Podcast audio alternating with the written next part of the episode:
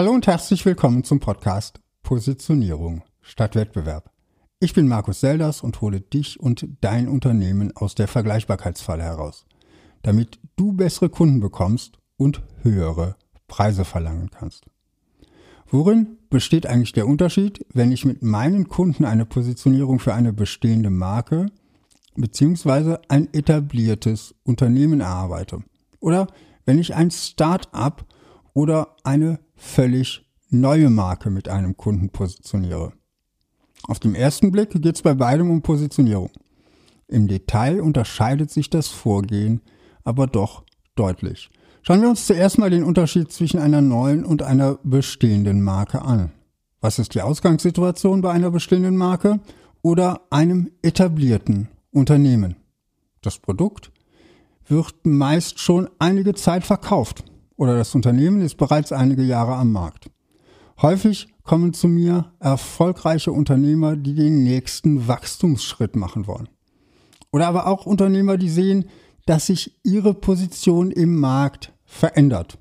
Zum Beispiel durch neue Mitbewerber. Diese Unternehmer kennen ihren Markt und haben viel Erfahrung damit, ihre Produkte oder Dienstleistungen zu verkaufen. Sie wissen, zumindest unbewusst, was funktioniert und was nicht. Meistens wissen sie auch, mit wem sie gerne arbeiten und mit wem die Zusammenarbeit vielleicht, sagen wir, etwas mehr Energie kostet. Oft sind sie da noch nicht klar, aber zumindest unterbewusst sind diese Erfahrungen da. Aus Gesprächen mit ihren Kunden oder von Referenzen, die sie in der Vergangenheit bekommen haben, wissen diese Unternehmen auch relativ gut, was ihre besten Kunden an ihnen schätzen. Hier müssen wir im Positionierungscoaching das Rad nicht völlig neu erfinden. Wenn diese Unternehmer in der Vergangenheit alles falsch gemacht hätten, wären sie ja jetzt nicht dort, wo sie sind. Es geht also mehr darum, die Positionierung zu schärfen und zu fokussieren. Das kann zum Beispiel bedeuten, dass Teile des Angebots weggeschnitten werden oder dass das Nutzenversprechen für die Kunden einmal klar und deutlich ausformuliert wird. Und sehr häufig wird auch die Zielgruppe noch einmal klarer. Wirklich radikale Änderungen an der Positionierung sind in diesem Fall eher selten. Denn auch wenn die Positionierung noch nicht klar ausgearbeitet war, besetzen diese Unternehmen ja Positionen in den Köpfen ihrer Stammkunden nur eben nicht gezielt und bewusst gewählte Positionen. Und da es ja das Ziel einer Positionierung ist, das Unternehmen erfolgreicher zu machen und nicht gute Stammkunden zu verprellen, sind die Freiheitsgrade bei der Positionierung eben dann auch nicht unendlich groß. Meine Arbeit besteht im Positionierungscoaching mit meinen Kunden dann primär darin, aus dem Unternehmer herauszukitzeln, was sein Unternehmen bzw. seine Marke einzigartig macht und welcher Zielgruppe er welchen Nutzen bringt. Dieses Wissen ist grundsätzlich fast immer irgendwie vorhanden, oft eben nur nicht bewusst und strukturiert. Darum ist es meine Aufgabe, mit geschickten Fragen an dieses Wissen heranzukommen und es gemeinsam mit den Kunden zu strukturieren. Darum gibt es fast immer auch einige Aha-Momente. Das Ergebnis wirkt auf diese Unternehmer oft schon vertraut. Sie führen uns zu uns selbst, hat einmal eine Kundin zu mir gesagt. Das Ergebnis, dass ich in einem solchen Positionierungscoaching arbeite, ist daher oft über viele Jahre stabil und die neu gewonnene Klarheit hilft den Unternehmern zu kommunizieren, wofür das Unternehmen steht an die Kunden, an die Mitarbeiter und auch an externe Dienstleister. Und wie sieht das bei neuen Produkten oder Startups aus? Gerade wenn wir von einem Startup ausgehen, heißt das in der Regel keine Erfahrung am Markt. Wer sein Unternehmen gerade gegründet hat, hat eben meist noch keine Produkte verkauft oder Aufträge abgeschlossen. Er weiß auch noch nicht, wie seine Zielkunden auf seine Produkte oder Leistungen ansprechen. Er kann noch nicht sagen, mit wem er am besten zusammenarbeitet und wer nur Energie frisst, weil er eben diese Erfahrungen noch nicht gemacht hat. Vielleicht sind sein Produkt oder sein Service auch noch gar nicht ganz fertig, so dass er noch gar nichts anbieten kann. Eine Ausnahme gibt es allerdings. Wenn jemand, der jahrelang in einer Branche angestellt gearbeitet hat, sich nun selbstständig macht, bringt er natürlich auch Branchenerfahrung mit. Dann lässt sich die Grenze nicht so scharf ziehen wie bei einem Gründer, der in einer für ihn völlig fremden Branche sein Startup gründet. Ähnlich ist es, wenn ein Unternehmen eine neue Marke auf den Markt bringt oder ein neues Produkt entwickelt hat. Je weiter diese neue Marke von bestehenden Marken des Unternehmens entfernt ist, desto mehr ähnelt der Positionierungsprozess dem eines Startups. Je mehr Gemeinsamkeiten zu bestehenden Marken bestehen, desto eher läuft der Prozess wie bei einem etablierten Unternehmen ab. Nehmen wir mal ein Beispiel. Die Müller GmbH hat herausgefunden, dass ihre Technologie nicht nur für die bisherige Zielgruppe relevant ist, sondern in einer anderen Branche ebenfalls eingesetzt werden kann. Der Nutzen ist, bis auf kleine Abweichungen, für die Kunden auch sehr ähnlich. Dennoch sind einige kleinere Änderungen am Produkt nötig. Darum beschließt der Geschäftsführer, eine neue Produktmarke zu etablieren. Obwohl es eine neue Marke ist, sind viele Variablen bekannt. Wofür soll die Marke stehen? Was ist das Nutzenversprechen? Und welche Kategorie oder Schublade im Kopf soll die Marke besetzen?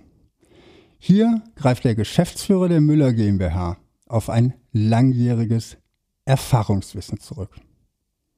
Ein anderes Beispiel ist die Schmitz GmbH. Das Traditionsunternehmen möchte sich langfristig neu aufstellen und dazu einen völlig neuen Geschäftsbereich aufbauen. Neuer Markt, neue Kunden, neues Produkt, neues Nutzenversprechen und welche Kategorie oder Schublade im Kopf besetzt werden soll, ist auch noch nicht so ganz klar. Das ist viel mehr Start-up als bestehendes Unternehmen, weil eben so viele Variablen unbekannt sind. Wenn man ein völlig neues Produkt positionieren will, passiert das im Prinzip auf der grünen Wiese. Das hat Vor- und Nachteile. Einerseits gibt es nichts, auf das man Rücksicht nehmen müsste. Es gibt ja noch keine Kunden, die man verschrecken könnte. Maximale Freiheitsgrade also. Andererseits hat man aber auch nichts, an das man anknüpfen könnte. Keine Erfahrung, höchstens Marktforschung und Annahmen. Also viel mehr Unsicherheit. Und das wirkt sich auch auf mein Vorgehen im Positionierungscoaching aus. Wenn die Unternehmer zwar eine Idee haben, was ihr Unternehmen ausmacht, aber ihnen einfach die Erfahrung und das Feedback aus dem Markt komplett fehlen, dann kann ich so viel kitzeln, wie ich will. Ich werde nichts herausbekommen, auf dem wir eine Positionierung aufbauen können. Darum besteht hier meine Aufgabe auch darin, Unternehmer dazu zu bringen, sich möglichst früh und möglichst viel Feedback aus dem Markt zu holen. Deshalb dauern solche Positionierungscoachings meist auch länger als die für bestehende Unternehmen. Gar nicht mal unbedingt, weil es mehr Arbeit für mich bedeutet.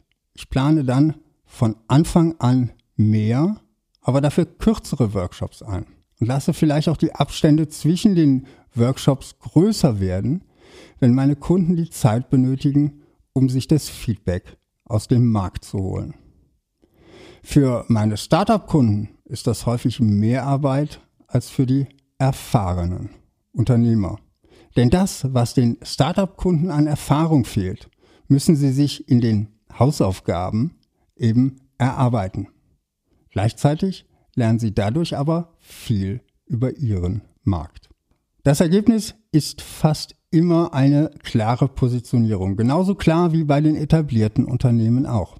Allerdings stecken in einer solchen Positionierung viel mehr Annahmen, die nicht durch Erfahrungen gedeckt sind. Darum rate ich einem Start-up-Kunden immer, die Positionierung in kurzen Abständen zu überprüfen und die gesammelten Erfahrungen wieder einfließen zu lassen. Natürlich sollten auch etablierte Unternehmer ihre Positionierung immer wieder auf den Prüfstand stellen. Für Startups und völlig neue Marken empfehle ich allerdings deutlich kürzere Abstände als für etablierte Unternehmen.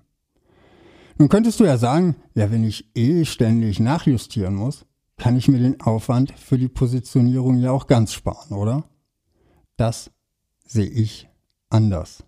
Denn gerade Startups und junge Unternehmer neigen dazu, sich zu verzetteln und auf zu vielen Hochzeiten gleichzeitig tanzen zu wollen. Dann ist die Gefahr groß, alles für jeden sein zu wollen. Weil es ja so viele Zielgruppen gibt, für die unser Produkt so einen großen Nutzen bringt. Wenn ein Startup einen Haufen Zielgruppen mit den unterschiedlichsten Nutzenversprechen bearbeitet, verschwendet es vor allem Ressourcen. Zeit, Geld, Mitarbeiterstunden.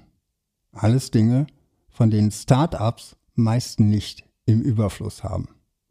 Darum sollte jedes Startup eine Positionierung erarbeiten, die genauso klar und fokussiert ist wie bei einem etablierten Unternehmen oder einer etablierten Marke.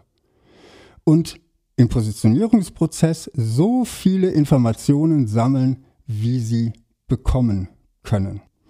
Denn nur so lassen sich Ressourcen so bündeln, dass sie sich nicht wie ein Tropfen auf dem heißen Stein in Luft auflösen. Dann können Gründer aus der Positionierung lernen.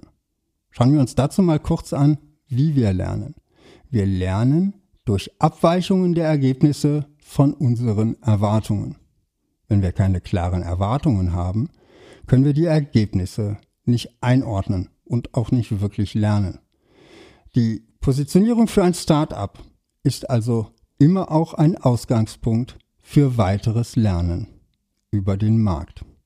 Wenn du jetzt unsicher bist, wo du dein Unternehmen oder deine Marke einordnen sollst und welcher Positionierungsprozess für dich der richtige ist, buch doch auf meiner Website www.selders.com oben rechts ein Erstgespräch mit mir.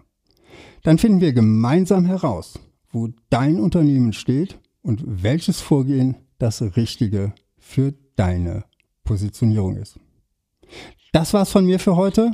Positioniere dich fokussiert und einzigartig und finde die richtigen Kunden für dein Unternehmen.